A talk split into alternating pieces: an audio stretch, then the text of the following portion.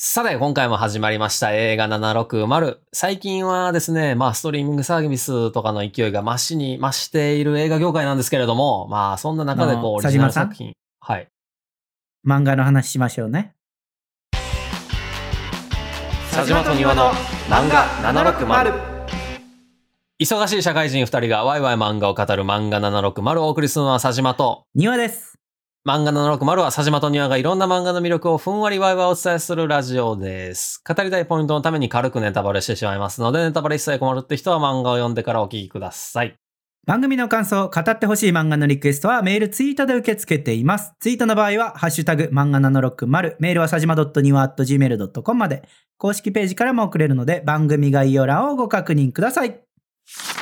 本日のコーナーは、今日の持ち込みです。このコーナーでは佐島と庭のどちらかが選んだ漫画一作品について語っていきます。えー、本日話したいのはですね、はい。田口翔太郎先生うのん不死身のパイセンです。またホラーかいやん、もう。いやいやいやいやいや、これね、なんで今回こ、不死身のパイセンなんですかとはい、疑問に思われるかもしれないですけど、うん田口先生といえばですね、次に来る漫画大賞、ウェブ漫画部門にて、おう裏バイト逃亡禁止が堂々の5位ランクインしておりましてですね、おう超話題なわけですよ。うん。いや田口先生、改めておめでとうございますと。おめでとうございます。裏バイト逃亡禁止については、以前僕も紹介しましたよね。はいはい、しましたね。で、その、ガチガチホラーやねんけど、こう、ところどころネタをぶっ込んでくる感じが、なんかめっちゃ病みつきになるみたいなうん。うん。話をしたんですけども、うん。まああの、気になる方はそちらも聞いてください。はい。で、ただ、今回は、えー田口翔太郎先生のこの裏バイトの一個前の作品、不死身のパイセンっていうのについて話したいなと。あ、これは裏バイトの一個前の作品なのね。そうですね。で、うんその単行本として出てるものでは最初の作品ですね。えー、うん。この前もね、読み切りとかはやってたみたいなんですけど、はいはい。単行本はこちらが初めてだと思います。調べた限りでは。で、あらすじを紹介するとですね、はい。 え謎の台風が去った直後のとある町。ちょっと待って、謎の台風ってなんなんな。あのね、まあその正体不明というか、え、なんか急にそんな台風ありましたっけみたいな台風が来るんですよ。 ああ、そう急いにうこねと。、そう、急に出てくるんですよ。はいはい。謎の台風が去った直後のとある町。うん。主人公の高校生、秋田夏と後輩の桐生院は、うんい、つも部活を終えて下校していると、えも言われぬ化け物たちに襲われる。うん。うん。 狙われ続ける夏と化け物を撃退し続ける桐生院。彼女らに平穏は訪れるのか。これさ、なんかもうバトル漫画ではないんですかあー、まあ、戦いはするね。あ、そのなん、なんか化け物たちと戦いをするんや。あ、まあ、その多分ね、僕が今言ったので、庭さんが想像してる戦いとは全く違うと思う けど、うーん、戦うっていうか、撃退はするね。うん、なるほど ね。だってもうなんか、桐生院っていう名前が強そうやもん。あの、強い。 強いんや。ちょっと、設定ね、あの、多分、2メートルぐらいある。身 長。えちょっと待って、身長が確か。めちゃめちゃでかいやん。その、その、なんか、怖がりの夏 うん。さんが、まあ、ちょっと身長、身長低めっていうか、まあ、2メートルの隣におったら、それは低く見えるよなって感じなんです けど。うん。の、え夏さんと、その、まあ、あんまりそういうの怖がらずに、ようわからん化け物とか出てきても顔面パンチできるような気流院うん。の二人が、まあ、毎回下校するっていう話なんですけど、はいはいはい。まあ、だからある意味僕らと似てますよね。ちょ身長低い庭さんと、で怖がりな庭さんと、あんまり怖がらない、ちょっと身長高い、まあ、僕高くはないけど。いそんなに差なくないちょっと待って。や、さ、2メートルとさ、比べるとそうやけど、うん。まあ、この並び的にね、まあ、なんか、ちょっと納得いかへんけど、まあ、いい、いいですわ。はい。みたいな感じなんですけど、うん。そのまあ、あの、この作品、ちょっと前提として言っておくと、あの、漫画1で掲載されてたみたいなんですけど、フはいはいはい。ァンの投票によって電子書籍化されたらしいんですね。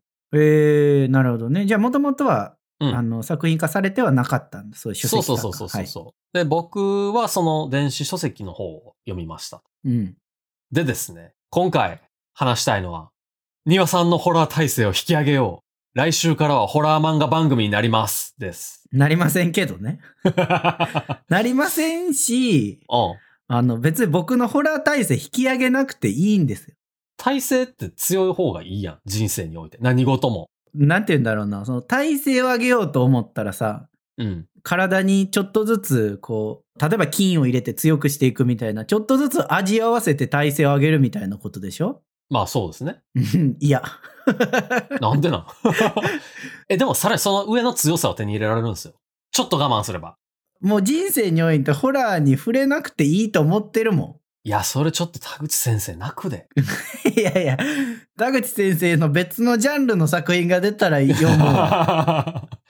や、でもね、そう、その、ホラーの話なんですけど、うん田口先生の作品については、前回も話しましたけど、逃亡禁止あ、裏バイト逃亡禁止については、あのはいはいホラー嫌いのうちの妻でも結構面白がって読むぐらい、おもろいんですよね。ああ、まあ僕もね、あの話聞いた後、実は一巻分は読みました。ああ、そうなんや。読みました。いや、まあ読める、読める。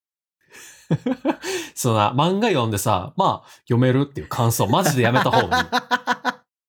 だってさ、それはさ、怖いか怖くないかの話 やから、さ、読めるって読め言るっっててこんとの。そうだ。なんて言った耐えられた。たっていうこと です。そうそうそうそう。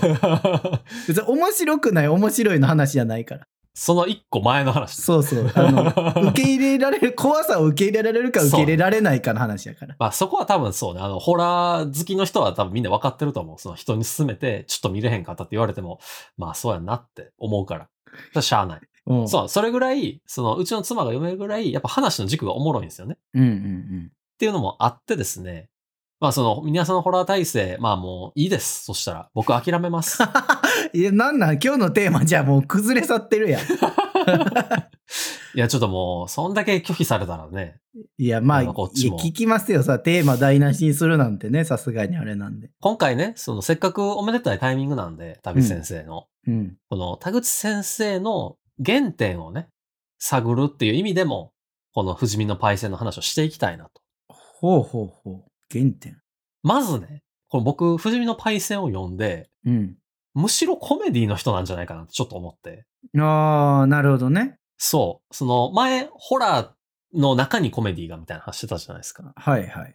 前もしかしたらちょっと話してたかもしれないですけど、ホラーとコメディって結構こう似てるところがあって、うん。その予想してへんかった角度からなんか来るみたいな、不意に何かが来るみたいな重みだと、はいはい。紙一重なわけですよ。ホラーになるか、コメディになるかって。うんうんで、前も言ったかもしれないですけど、海外のコメディアン、すごい有名なコメディアンがめちゃめちゃ怖いホラー映画作るみたいな流れって結構あるんですよね。うん。うーん。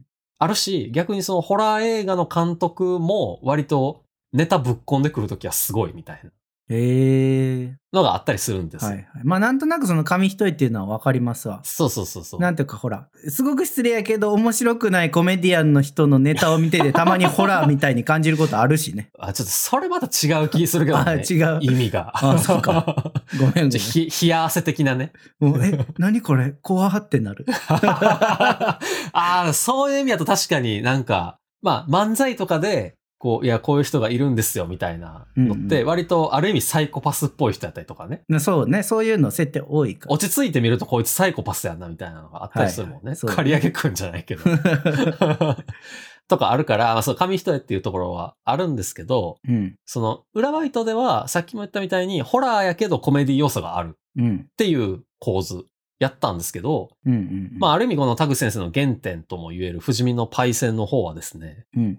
だからどっちかっていうとコメディやねんけどホラー要素があるって感じなんですよね。うーん。なんかでもそっちの方が僕怖いかもしれんわ。あ、確かにその日常にふと出てくるのがそ怖ういみたいなそね、うそうそうそずっと怖いよりは。う。うん。ああ、わかるわ、確かに。呪音とかでもね、あの、すごい日常のシーンで、こうバスに乗ってんねんけど、不意に、な、もう言わんでよ、こうやめてな。そういうのが困るね。そうそう、不意に来るやつがね、うん。うわす準備できてへんところに来るのが怖いっていうのはある。うん。なんかじ、自分の生活にありえそうみたいなタイミンあーそうねグそうねのホラーではね、ほんと怖い。 あ、まあ、それで言うとでも、ニアさんも多分下校することないと思うんで、大丈夫。まあ、そういう意味ではないけどさ、下校はない。 で、これね、二人で下校するんですよ。はい。あその、夏ちゃんと桐生院さうん。 ん。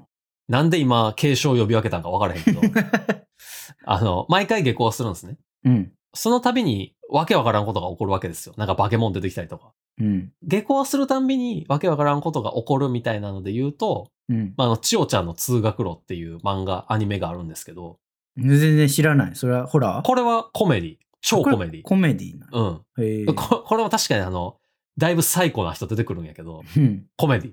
コメディなのね。はで、い。その毎回その登下校の時になんかやばいことが起こって、はははってなるっていう。だかはい。ら千代ちゃんの通学路似てんねんけど、でも違うのは、不死身のパイセンでは、そこで下校中に出てくるやつがたまたま怖い顔してるっていう。うーん。 タイミングで言うと完全にコメディなんですよ。タタイミングで言うとそう、出てくるタイミング的にね。あー下校してま。なるす。あ、なんか聞こえます。わーみたいな。ほどねすんごい雑に説明してくるやだから、多分ニアさんでも読めるん。かなと思った。うん。はいこはいれははい。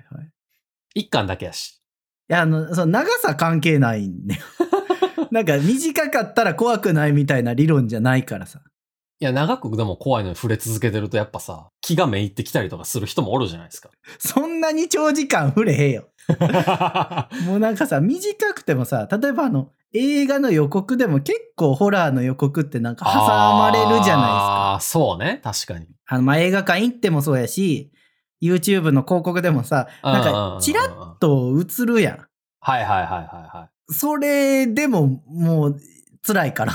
もうダメなんや、あれでも。なん かさ、チラ見せでも。チラ見せでもさ、はみたいなところで終わるやん。もうそのはだけでさ、もうこっちの、なんてい うの、日常が脅かされてるから。まあ、さっきの話戻るけど、もう登下校せえへんから大丈夫ってことじゃまあなんかそのコメディって言われるんやったら、まあまあ、うんうん、うんまあ、と登下校はさ、あの、出社、退社があるからさ あ。 それは似たようなもんやと思うけど。言うてそんなでも歩かないでしょ、二人で。まあ、あ、まあ、二人ででも社は。会人になってからの方が、あの、夜中歩くことの方が多い から。やめ、もうさ、ほら、そうう。いうこと言い出すからさ、怖くなってくるんやって。いやー、まあ、これでどんどん慣れていくわけですよ、でも。うん、そいやう。怖い怖いって言いながらも、これね、あと多分、漫画760を続けて、1年、2年経っていくと、うん。いつの間にか慣れてくるわけですよ。なんか慣れてしまった自分もちょっと嫌やな。いや、それは慣れたとは思わへんから、それは。あそういう、そういうもんなんか。まあ、慣れたなっていうはい。だけでしょ、それは。あそういうことね。ほんでね、うん。ちょっとあの漫画の話戻りますけど、うん。ただ、軸がコメディではあるんですけど、はいはい。なんかね、やっぱ終わり方はホラー寄りなんですよね。うんほら、やっぱホラホーよりラや。ー寄りっていうか、前もちょっとそのサスペンス味があるみたいな話したと思うんですけど、はいはい。その、まあ、毎回下校するわけですけど、うで、んその度に怪奇と出会うわけなんですけど、うん。やっぱこの一巻完結なんで、下校するだけでは終わらないわけですよ。ほうどういうことそれを。まあ、いつもパイセンを守ってくれてた気流院うがん、ついに襲われてしまうタイミングがあるんですよ。はいはいはい。今まで怪異とかも、なんか、ああみたいな感じで殴ったりとか、何を殴ったって言った今。え、怪異、怪異を、怪、あ、怪異ね。あ、化け物ね。化けそう物ね。はい。そうを、はっ倒したりとか、うん。あ、てめえ殺すぞみたいなのをこう逆に言ったりとか、はいはっていい。うのを散々してきたちょ超最強の気流院が、うん。ついに襲われてしまうわけですよ。なるほど。その襲われて、え、気流院どこ行ったって探していった先に、夏さんが見つけた化け物が、うん。急にこの夏さんに向かって、逃げるなって言ってくるんですよね。おう。でも、逃げるなって何からみたいな。その化け物が追っかけてくるわけでもないし、あ、そういうわけじゃないんあや、。そうそうなんよ。はいはい。え、何から逃げたらあかんのみたいうん。な。なるし、気流院そもそもどこ行ったんとか、はいはい。っていう謎がね、こう急に出てくるんですよ。うん。そこからまあ、ある意味物語が動くんですけど、うん。最終的にね、何が怪異で、何が現実なんかこう、分かれへんエンディングに突入していくっていう、ちょっとサスペンスっぽい感じがね。いいや、もう全然わからへんわ。何が、どういうことなんか全然わかってない。やまあ、読みなさい、これは。これは読もう。ええまあだからその、毎回ね、そのなんか、テンプレじゃないけど、毎回二人で帰ってます、なんか襲われます、はははってなって、あの、まあ、たとえどんだけ、あの、パイセンが傷ついても、次の回では無傷に戻ってるっていう。うん。 まあ、それもそれでホラーやけどさ。やばそうギャグ、ギャグではあるじゃないですか、でもそれ。あー次のギャコマでなんか毛が治ってるみたいな。はい。それギャグ扱いなんや。 こうなんか首つられて、めっちゃなんか首伸びるんですけど、うん。まあ次の回の一コマ目ではめっちゃ首長い状態でパイセン出てくるんですけど、うんその 次のコマでは普通に戻ってるみたいなのがあるんですよ。はいはいはい。まあギャグですよね、これ。うん。まあでも、だから不死身なんですけど、パイセンが。あ、そういうことね。そうそうそうそう。はいまはあ、いそういう意味もあるっていうなるほどね。はい。ところなんですけど、そのテンプレが崩れる時がね、そのうんキリュウインがいなくなる時なんですよ。っはいはいはい。ていう、そこからがこう、あれ今まで見てたのって、みたいな、なるんですよね、ちょっと。へえ裏ワイトでも言ってたんですけど、結構ね、こっちの想像力とか解釈に任される部分が多いんですよ、その最後の終わり方が。はいはいはい。で、いい話っぽく終わってるんで、そのね、独量感みたいなのはすごい爽やかなんですよ。うん。ええなーみたいな。なんすけど、でも、そのエピローグっていうかなんか、そのおまけエピソードみたいなので、うん。余計わからんくなるっていう。 爽やかな感じのまま終わらせてくれへんの。そうそう、あ、終わった、なるほどなーええ話やったなーってなったら、えみたいな。どういう、しかもこれおまけみたいな。匂わしてくるね。いや、そうなんですよね。これはちょっと最後まで言わないですけど。はい。っていう、そのね、なんか考え始めると、えこれ結局どっちなんやろみたいなのとか、どういう構造なんやろみたいなのがめちゃめちゃこう、想像の余地がある。えーいい終わり方をするんだ、これ。っなるほどね。ていうところで、はい。割とね、前の裏バイトの話と被るところが結構あったんですけど、今回ね、はいはいちょっとこれが一番の肝ではあるんですけど、うん。まあ、そして登場する、ミート・ザ・フィーブルズ、怒りのヒポポタマスっていう。佐島さん、一回ちょっとストップしてもらっていいですかはい。これ言いますけど、映画でしょ。まあ、そうかどうかわか んないですいけどやいや、もこうちょっと話れ映画作品の名前でしょ ええそうですけど、もうでだもんちょっとだ聞いてんなんか分かってくるようになってきたもん。ちょっと聞いて、ちょっと聞いてでも、いや、まあ、じゃあ聞きますけどね。はい。これ僕もこんな急に持ってこないですよ、映画の話。いやいや、いつも持ってきてるよ。急にじゃないのよ、これは。 うん。そうね、一応、そこのれは最終話、今までのなんか罪状を認めたみたいな感じだったけ ど、あの、一応ね、この最終話である7話のうんいっちゃん最初のコマで、夏さんがですね、まあ、あの、桐生に対して話してるんですけど、はいはい。えーこうして怒り狂ったカバは劇団を壊滅させたわけだっていう謎のセリフから始まるんですね。うんうんで、へえ、なんか面白いっすね、パイセンみたいなうん感じでこう、まあ会話してるんですけど、うん。はい。その謎のセリフ、田口先生がおまけのページで解説してるんですけど、これは映画のミート・ザ・フィーブルズ、怒りのヒポポタマスっていう映画のことですっていう風におっしゃってるんですね。はい。 この、まあ、その7話の後に、エピローグ回、ハテナハテナハテナ回っていうのが続くんですけど、なんやさ、ゲームの未開放のタイトル みたいな。そうそう、そういうのがあるんですよ。謎の回があるんですよ。はいはい。まあ、さっき言ったみたいに、7話で、あ、こういうことの爽やかな終わり方なんやなっていう、こう、終わり方をした後に、エピローグ、はてなはてな、はてな回で、おみたいな感じになるんで、うん。あれかなり曖昧な終わり方をしている中で、うん。このめっちゃ大事なタイミング、クライマックスに差し掛かるタイミングで出てきた、この怒りのヒポポタマスの引用っうん。ていうのが、何かを意味してるんじゃないかなと。深掘ってるね。そうだって、わざわざ入れてくるくらいですから。まあまあ確かに、それはそうそうかもしんない。今まで一回も映画の話してへんのに、うん。多分ね、それ僕がちょっと見逃してただけだったら申し訳ないですけど、うんしてへんのに、この映画の話がぶっこんでくるわけですよ。その7話で、はい。最。終話で。うん。この映画を見ずして、不死身のパイセンの最後を語れるかと。めちゃめちゃ嬉しそうや、もうさ、なんか。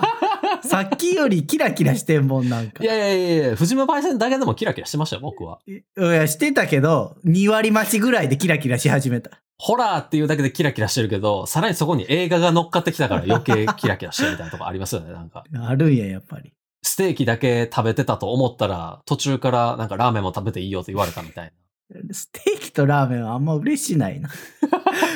組み合わせ下手すぎるや ろ。ちょっと今パッと出てけへんかった、今。子供が好きそうなやつ考えてしまった。うんお前は、はい。まあほんでね、そうのん語れるかと思って、見ますわね、そりゃ。まあ、佐島さんならね、はい。なんすけど、見ようと思って探したらですね、めちゃめちゃ難航して、あ見つからないってこと。そう、見つからない。まず、まあ、その、いわゆるストリーミングサービスにはないんですよ。うん日本であの、まあ、よくあるサービスやとね。うん。まあじゃあ DVD 買おうかしらと思って、 はい。見てみたら、日本版1万6千円。高っブルーレイとかじゃないですよ。DVD ですよ、DVD。いや、ブルーレイでも高いんちゃうの、そんなん。箱がなんかええ感じとかさ、なんかいろいろグズついてますとかってあるんですけど、はいはい普通の、普通の DVD でうん。 1万6千円、僕が見たときは。高いなで輸入版でギリ3500円ぐらいだったかな。ぁうーん。やけど、まあちょっとね、あの、2週間、3週間ぐらい、その海外からの発送がかかりますみたいなはいはい。感じやって、え、どうしようと思って。うん。で、ツタヤとかも見ますわな、そりゃ。うん。で、渋谷にありますと。うん。渋谷店に。はいはい。で、まあまあまあ、一見距離じゃないから、借りに行くかとうん。 思ったけど、よく見たら、VHS ですと。ビデオや。ビデそうや。いや、なんかね、レンタル DVD って書いてあったから、おって思ったんですけど、よく見たら、そっと VHS って書いてあったんです。 オ。はい。まああの、珍しいんでしょうね。うんその VHS っていうカテゴリーがないんでしじょゃうあ。早くさ、話進んでくれへん から。おわかったってビデオやったって。そうほんでね、ほんでね、そのほんビでデねオやって、でも、なんとか見れへんかなと思って、うんうんいろいろ調べてたら、あの、アメリカのストリーミングサービスで Tubi っていうのがあるんですけど、はいはい。違法サイトとかじゃなくて、うん。ちゃんとしたところが運営してるサイトで、タダで見れるんやけど、途中で CM 挟まるよっていうはいはいはい。やつなんですよね。うん。ここでなんかね、見れそうやったんですけど、うん。なんか海外のストリーミングサービスってそもそもなんていうかこう、見ていいのかみたいなのあるじゃないですか、地域的に。うーん。はいはいはい。そもそも日本から見て、その権利的に大丈夫なんかとか、っはいはい。ていうのがちょっと怖かったから、わざわざその 2B のカスタマーサポートに法的に大丈夫ですかっていう、日本から見ても大丈夫ですかっていう連絡をして、あ、全然問題ないですっていう回答をいただいた上で見たんですよ。もう長いな、見るまでがさ、もう早よ見てや。これほんまだってめっちゃ大変やったんですよ、これ。うん。苦労したマのジで。ねっ。ていう中でね、うんいよいよこの やっとや。不死身のパイセンの、この謎を解く鍵になるかもしれないヒポポタマスを見たんですけど、はいはいはい。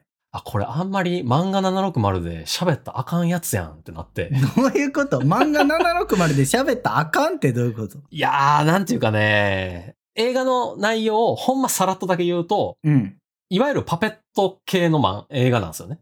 パペット系、人そう形そうそ劇うみたいなこと。人形劇はいはい。と、あとまあ着ぐるみとかも出てくるんですけど、はいはいはい。人間が出てこないんですよ、だから。うんうんで動物のパペットとか、うん。うん着ぐるみとかが出てくるだけの映画っちゃ映画なん、映画やし、しかも監督がね、あの、ロード・オブ・ザ・リングとかわかるでしょ、庭さん。はいはい、あの指輪求めて、そうそうそうそうそうなんたらかんたらするやつね。あの、ロード・オブ・ザ・リングシリーズを監督したピーター・ジャクソはンい、はが作った、若い時に作ったやつ。い。えー、やし、平和そうやなって思ったんですよ。うんうんうん。すごいファンタジーも好きな監督やし、はい。着ぐるみやし、うんと思ったんですけど、このね、なんか、内容的にめちゃめちゃブラックやし、ブラックっていうのは、どこまであ言っていいんか分からへんけど、どうブラッえーとク、ね、これ劇団の話なんですよ。はい。なんですけど、えっ、と、シングってわかる映画うん。その動物たちがいっぱいこう、歌あって、ーはいはいはい。で、そのなんか劇団でなんか一つショーを作るみたいなああ、なんとなく。話なんですけど、それと似てるんですよね。うん。その動物たちが歌うんやけど、その裏では、あの、劇団の長が、あの、コカインを密売したりと か、あギャングを脅してたりとか、あ。劇団の地下で違法なポルノを作成してたりとか、おうあとそのスターの女優がいるんですけど、その子若い時にあの、枕営業じゃないけど、はいはいはい。 そのなんかいい関係になってくれたらプロデュースしてあげんで、つってプロデュースして有名になって、あと年取ってから捨てるみたいな。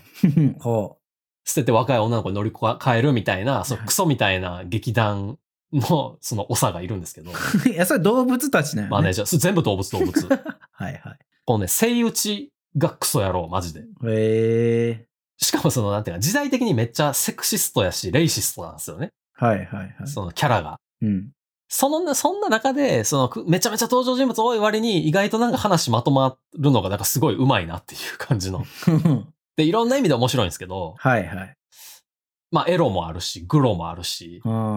もう、ゲボ吐く、うんこも出てくる、みたいな。はいはいはい。いやー、これ漫画760で話されへんなーっていう感じの内容だったんですよね。 今まあまあ話したけどね。まあまあ話したけど。あちなみにこのセクシスト、レイシストなやつは、結局最終的にヒポポタマス、そのカバの女性が、ブチ切れて、うんマシンガンで全員撃ち殺いしやいや、もう衝撃的すぎるやん、内容。た。っていう話なんですけどね。こ の、田口先生のコメントよく見ると、大好きだけど、多分見なくても何も損しないって書いてあっうて。んいや、もうさっきそのコメント見ようや。いや、怒りのヒポポタマスですっていうとこだけ見て、見なってなって見たんですけど。今、そのせいでさ、その、こうのん話の、割かし8割くらい尺使って喋ったんじゃないかぐらい、なんかその映画にたどり着くまでの話されたしさ。ヒポポタマス、ねうん。 いや、でもこの、この苦労はね、やっぱね、ちょっとどっかに出したかった。こんな苦労したのにダメでしたって、お蔵入りですって、ちょっとね、やっぱ許されへんかったね、ああ、僕のなるほどね。どっかに吐き出したかったんや。もう頼むと、こんだけ苦労したんやからと思って見たんすけど、まあその、あらすじがそんな感じで内容もそんな感じで、うん。インパクトが強すぎて、その映画の方の。はいはいはい。ああ、なるほど、パイセンはが言ってた映画って、こういう話やったんや、しか分かれへんかっ た。いや、そりゃそうやろうね。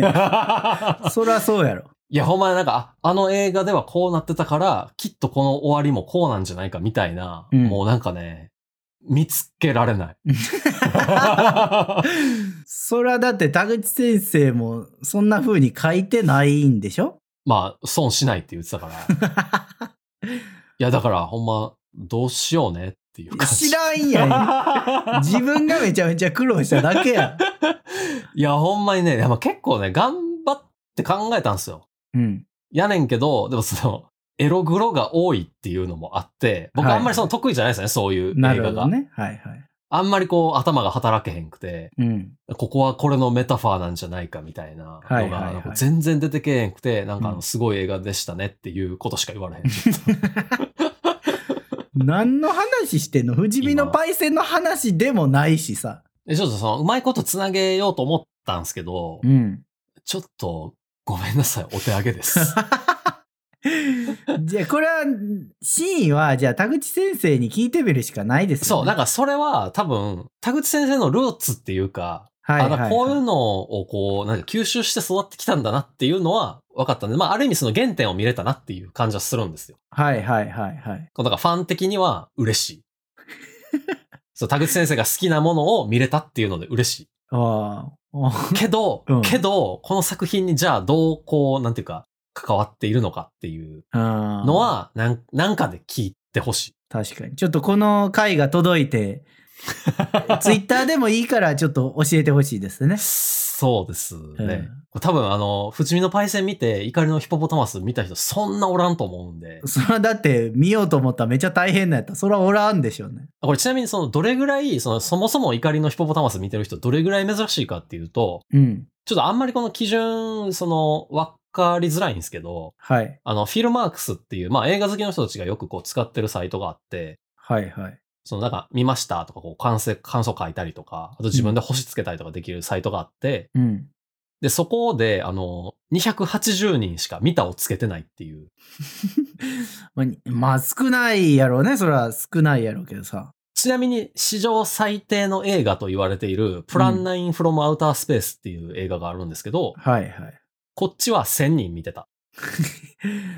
ああ、その史上最低の映画よりも少ないと。まあ、こっち逆にね、その、史上最低って言われてるから結構有名なんですよ。はい、こっちは。はい逆に。みんな逆に見たくなっちゃそううやつ、ね。そうそうそうそう。やし、最近プライムビデオにも来たりしてるんで、皆さんぜひチェックしてみてください。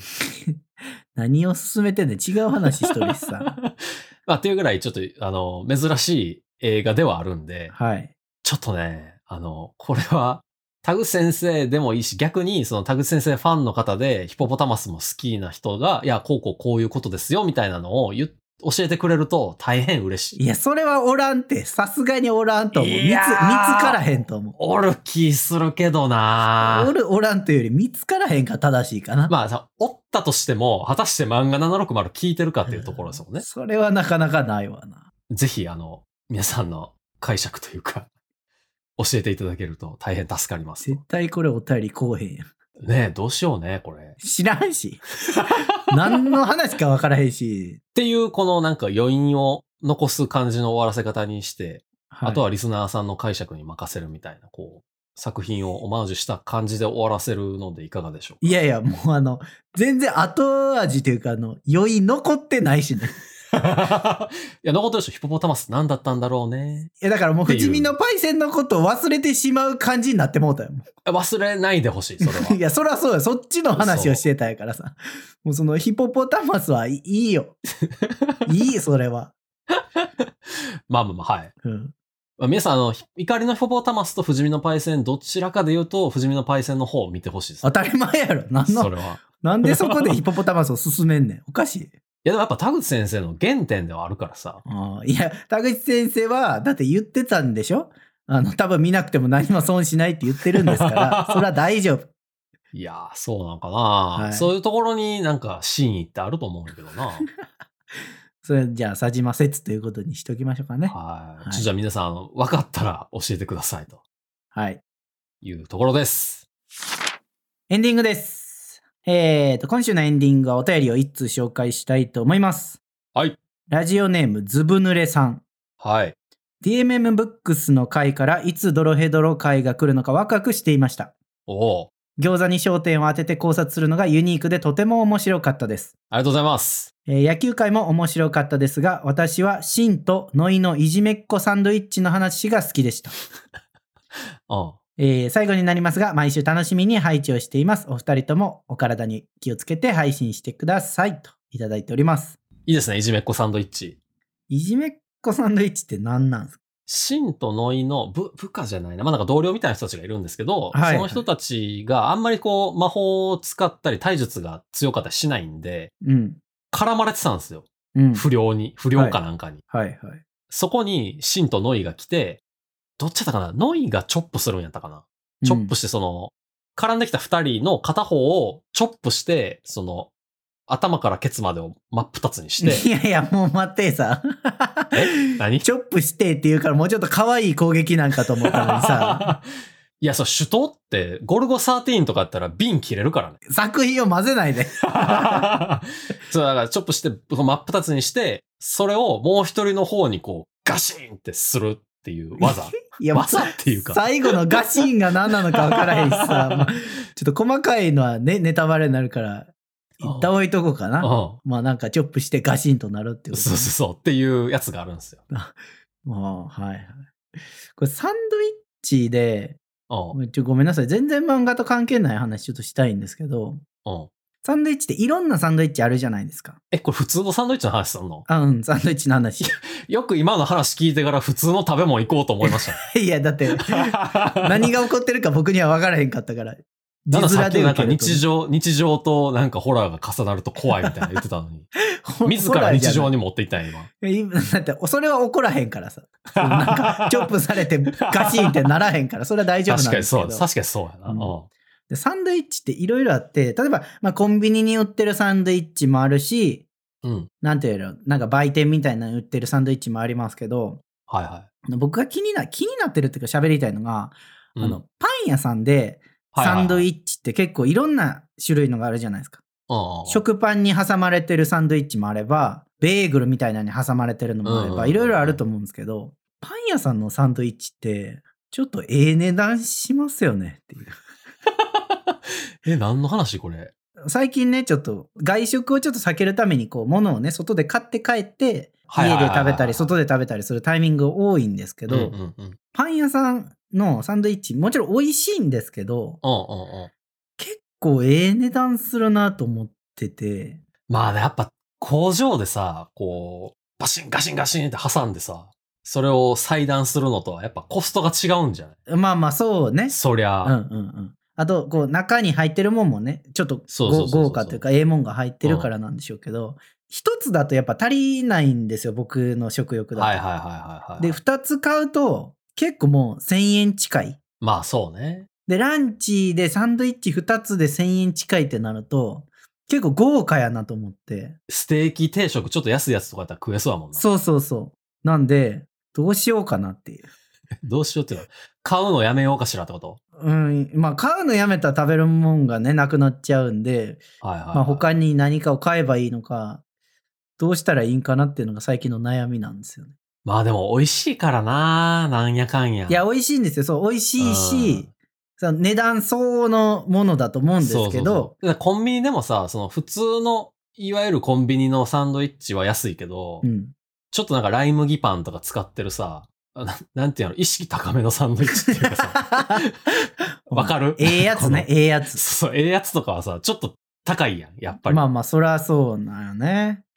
だからさ、そのラランチでやっぱそこまで出すのさ、いや別にダメじゃないんやけど、ちょっとこう節約したいなっていう思いもあるんで、まあ確かにな全体的になんか日本で買うサンドイッチ高いなって思うことはある。